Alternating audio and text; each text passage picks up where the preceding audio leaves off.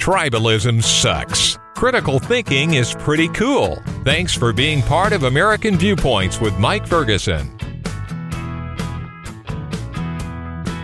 You've heard the terms government shutdown, looming government shutdown. And for some in the media, that's designed to make us really scared and get us motivated to action. Call your Congress critter and tell them that you don't want a government shutdown. So, what does this actually mean?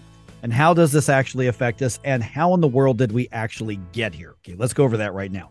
I'm Mike Ferguson. I'm now joined by James Wallner, a senior fellow with the R Street Institute. And James, you got plenty of experience around Washington, D.C., former executive director of the Senate Steering Committee under a couple different chair. So you've been around the block. Uh, when we talk about government shutdown here, I want to be clear. We're not talking about the government running out of money. They have the money. This is about the authority to actually spend the money or something along those lines. What is actually at the heart of the conflict here?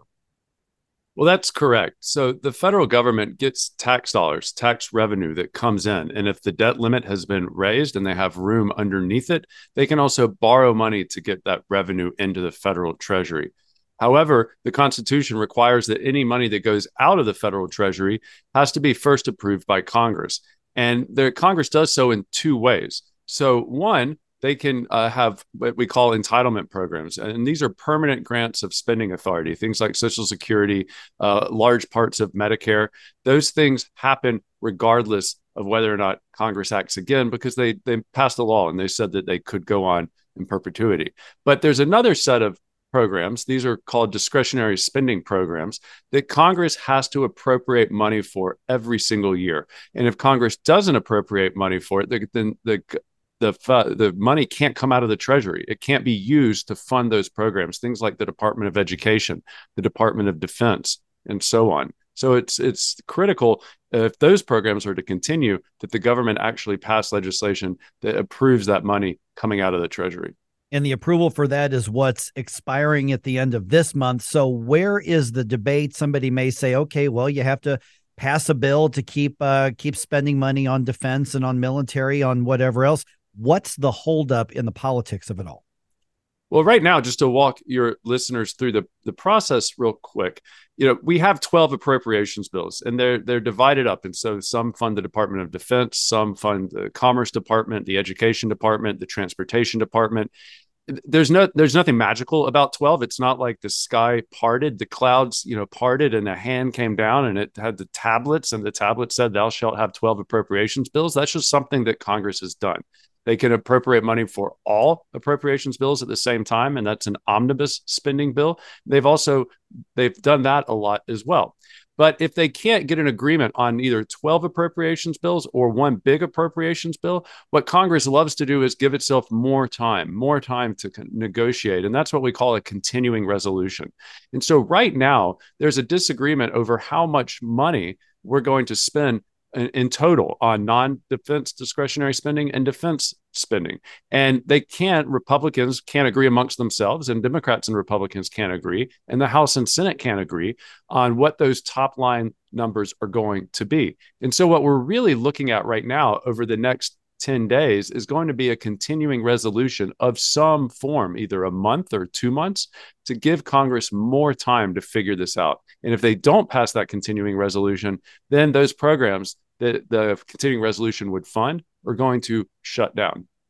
We are visiting with James Wallner from the R Street Institute. Okay, let me follow up with that part right there. When you say they shut down, is this something that the typical American is going to feel impacted upon their life? I mean, if some of these government programs get shut down, what does that actually mean to us? Because my understanding is things like Social Security and some of those, they're still going to get their checks. So, how would this actually affect us? That's right. The Social Security checks will still go out. There's been some argument in the past that the people to process those wouldn't get a salary and therefore can't work. Of course, Congress, in that instance, if that were to be the case, would easily pass a, a, a funding bill just for those workers. Right. I don't think the politics of the situation uh, of the issue would would help them if they decided not to to give people their Social Security checks. I lived through, you know, we've all lived through government shutdowns. The longest government shutdown in American history happened a couple of years ago. You're not going to notice it unless, of course, you deal with the federal government in some way, shape, or form. If you work for the federal government, you're not going to be able to go to work or get a salary. You're not going to be able to go to a national park. They'll close those parks.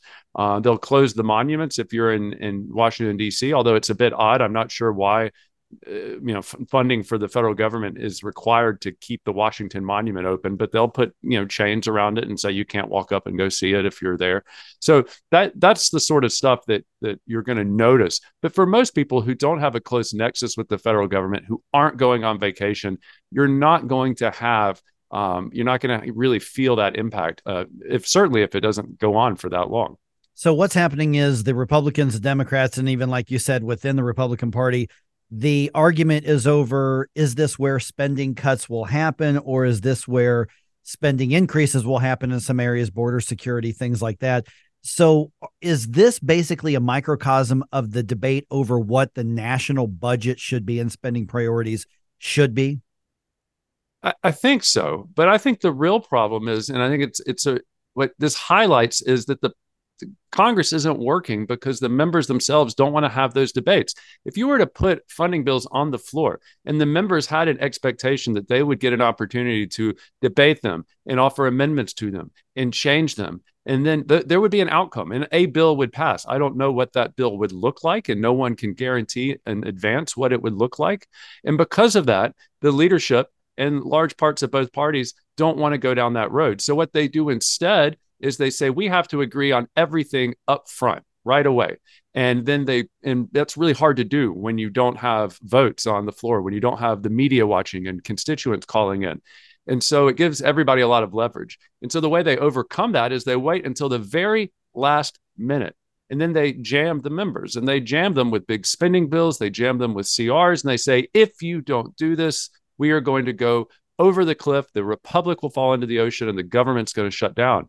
And what that does is it presents the members with the fait accompli, and it and it allows them to either vote for the bill and say, "I'd rather not, but I had no choice," or it it pressures enough people to support the bill begrudgingly, and so that you don't have enough to, to block it. And that's essentially where we are right now. And so that's why we get this sense of these like peaks and valleys, and it's very disjointed. It's all by design. Congress has had plenty of time to work on these issues, but they refuse to have those debates. And even during the debt limit debate, we were told at the time you had conservatives in the House say we need to lower spending, and they say, well, no, we the time to do that is on an appropriations bill in an appropriations debate.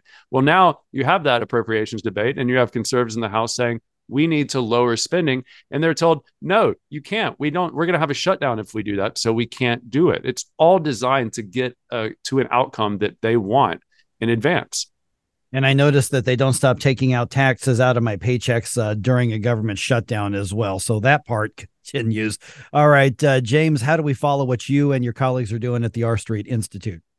Well, uh, you know, the Street Institute is a fabulous organization. I encourage your listeners to, to check it out. It's not doctrinaire. It's it's something that's it's very refreshing um, in, in Washington today, and it's one of the best places for creative inquiry. We were looking at, at real solutions to real problems, and and I would just encourage everybody to uh, to check it out. All right, thanks, uh, James, so much for the uh, insight here. Thanks for having me. Well, speaking of the politics, and James was just talking about the pressure on the Republicans right now, particularly in the House, the Republicans are also trying to cast a vision for the country to win back the White House. What do they actually stand for, and what does the right candidate for their presidential nomination need to be and say and do? Let's talk about that just ahead, right here on American Viewpoints.